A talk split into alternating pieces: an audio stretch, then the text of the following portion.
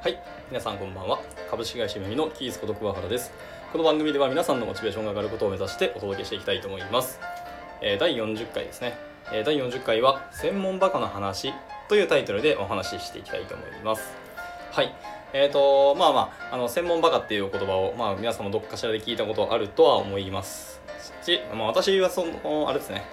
まあ、理系の大学院まで、えーとまあ、進学をして今社会人になったものですので、まあ、この専門バカっていうお話とかそういう、まあ、揶揄とかっていうのはお言葉っていうのは至る所で聞いたといいますか、まあ、言われたこともたびたびありますね。はい。まあ何かとディスられるこの専門バカっていう、まあ、お言葉ですけど、まあ、ディスる時に使われる言葉ですけどもはい。私は実はですねこのことは結構大好きです。はい。というのも、まあ、私はこう専門バカにこうなりたいなと本気で今も思ってますね。はい。思ってるんですけど多分なれないんだろうなと思いながらでもできるところまでは、えー、となっていこうというふうに思いながら今挑戦をしてる感じですね。はい。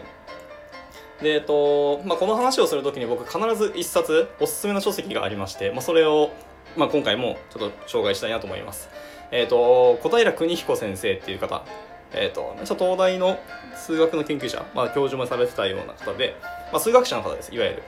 はい、その人の書かれた書籍に、えーと「僕は算数しかできなかった」っていう、えー、と書籍があります。はい、こちらすごく有名な書籍で、あのまあ、もう皆さんにもぜひ一度読んでいただきたい本ですけども、はいまあ、この本はですね、まあ、小平先生の、まあ、いわゆる人生のことについて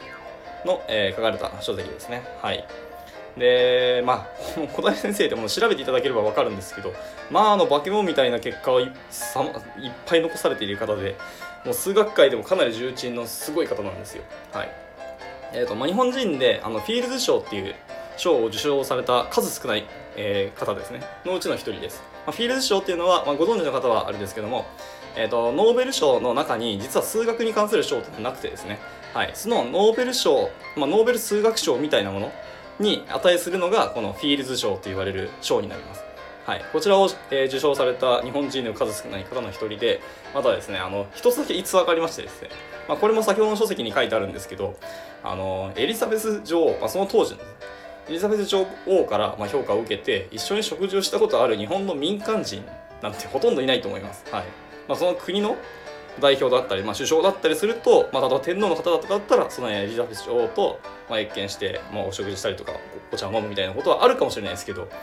えー、ともちろん小平先生はそういう方ではなくしあの一民間人であの研究者ですからね。がまさかのそんな女王と謁見するみたいなことがあるなんてそうそうないと思います、まあ、こんな結果を出されたもうものすごい方なんですよね、はい、小平先生というのは。はい。でその先生の、えーとまあ、私も本当に尊敬している素晴らしい方で、まあ、あの先ほどのタイトルの通り、まあ、算数しかって言っておっしゃってますけど、まあ、算数じゃなくて彼は数学なんですけどもちろん、はい。まあ、算数と数学の話はまた別でちょっと議論ができるんで置いといて、はい。えー、とその書籍の中で、えー、と確か出てきたと思いますけども間違ってたらごめんなさい。えーとまあ、すごい有名な名言が一つあるんですよ。まあ、それがこの今回の収録のタイトルにある専門バカなんですけど、はい、じゃそうどういう名言かっていうと、えっと専門バカでないものはただのバカであるっていう名言を残されています。いやもうこの言葉がですね、私はこの専門バカをこうディスる時に反論するこう痛烈な言葉だと僕は思っています、実は。はい。専門バカじゃないものはただのバカです。ということは、この専門バカをバカにする人たちっていうのは実は多分ただのバカの方々なんだなっていうふうに今この先生はおっしゃっていると、まあ、私は解釈できると思ってまして、はい。まあ、そういうふうにおっしゃってるかどうかは知らないですけども、はい。えーっとですね、まあ、難しいですね。あの専門バカというかあの研究者の方々を、まあ、専門バカっておし、えー言いたい気持ちはよくわかるし、まあ、頭でっかちとかいう言葉で、えっと、言われることもよくあると思いますし、まあ、別にそれをまあ真っ向からこう否定するほどちょっと僕はエネルギーはもうないんですけども、はい、ただですねあの研究者の方々とかそういう専門バカの方ってやっぱり苦労して本当に積み上げて積み上げてその地位まで来たという方々ですのでものすごく謙虚な方が多いんですよ。実際あの僕その数学の大学院まで一応行って、まあ、勉強会とかその論文発表とかしたところありますけども、はい、まあそういう方々って、まあ、僕がどんだけバカなこと言ったりとか全然勉強不足だなってことでもちゃんと一定の敬意を払ってどこまでは勉強してここが間違ってるとかっていうのをちゃんと正しいことを正しく指摘する方々だったんですよね。だから現実は現実と一回受け止めそのまんまの事実を受け止めてその中でも、えー、とこの人はここまでやっているんだとか、まあ、ここはちょっと、まあ、正直バカみたいなことやってるなと思うけどでもそういうことは言葉にせずしっかりそのでも勉強したこととかやってきたことに対する敬意をしっかり払ってくださる方がやっぱ多くてですね。なので専門バカっていう、まあ、言葉が正直まあ僕はまあ、バカっていう言葉がいいか悪いかちょっとあれですけどでも専門バカになった方っていうのはものすごい謙虚な方が多いので、はい、だから専門バカをバカにする人たちっていうのは多分専門じゃない人が圧倒的に多いんじゃないかなっていうふうに僕は思いました。はい。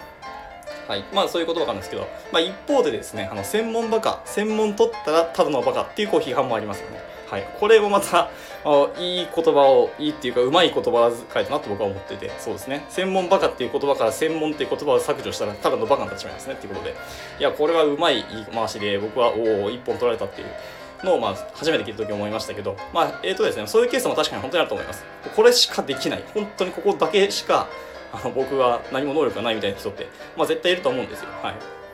でただですねあのそう言える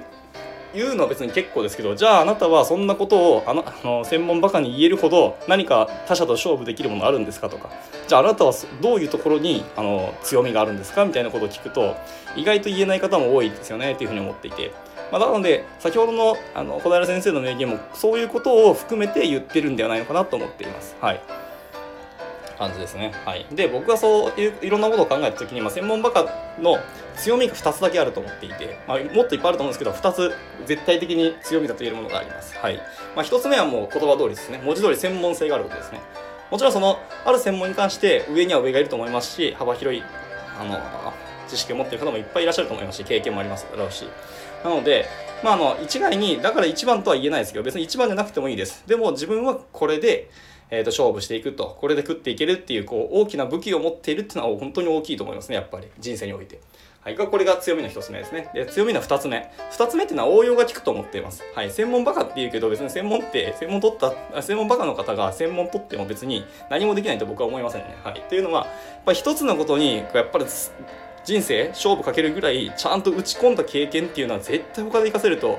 やっぱ僕もこう33年生きてきて思いました。なので、まあ、それをどう生かすかどうかとかはまたその人の能力にかかってくると思いますけど別にそれを生かす生かさないは別として、まあ、生かさないその人はもうその専門しかやらないって決めるんだったら別にそうなると思いますけどただ生かそうと考えた時に絶対その今まで培った打ち込んだ経験っていうのは他で応用効くと思いますよ、まあ、例えばこう僕エンジニアなんですけどえーとまあ、C 言語しかやったことないと。新言語を本気でこう10年ぐらいずっと業務でやってきたと。で他の言語できません。でもそれ専門バカって本当に言えると思いますかっていうとそんなことないし C 言語っていろんな言語の、えーと、言語だったりするんですよ。はい、例えば PHP とか Ruby とかいう言語は、えーと、裏は実は C 言語で作られている言語なんですよね、はい、なのでそういう言語があるのでだから C 言語をできたらぶっちゃけると他の言語を全然できたりするっていうのはまあ当たり前なんですけどいうことですね。なので C 言語の専門バカは別に PHP とか、えーと、ララベルえララベルじゃないですね。Ruby とか Python とか他の言語はできませんとかそんなこと100%ありえないですよね、はい、むしろ C 言語ができた人の方が絶対強いと思いますしはい、っていう感じですね。なので、専門バカっていうのは別に応用が効くって本当に私も思っていますね。はい、っていうところで、なので、だから専門バカになるっていうのはやっぱり大事なことというか、この人生、むしろこの先の時代、もっと強くなれるんじゃないかっていうふうに僕は思ってます。なので、専門バカをバカにする方は結構、まあ結構ですけども、まあそういう方は自分の人生大丈夫ですかっていうのをちょっと思ったりはしています。はい。まあ、そういうことを言っといてこれはブーメランで僕はでもそういう専門ばかりまだなりきれていないしなってはいないのでじゃあ僕の人生大丈夫かっていうのは、まあ、思うところでありますけど、はい、ただこう専門バカっていう言葉についてこう今日は久しぶりな思うところがあったのでちょっとお話しさせていただきました。はい、というところで、えー、と今回の収録は以上となります。はい、あと何かですねあの面白い話とかなんか話してみたいなってことが思いつきましたら話していきたいと思いますし、えー、また私になんか聞いてみたいこととか、えーと、こういうこと話してみたい話していただきたいみたいなことがございましたらいつでもレター応募しておりますのでどこどどしどしご連絡いただければと思います。はい。というわけでじゃあこれで終了となります。バイバイ。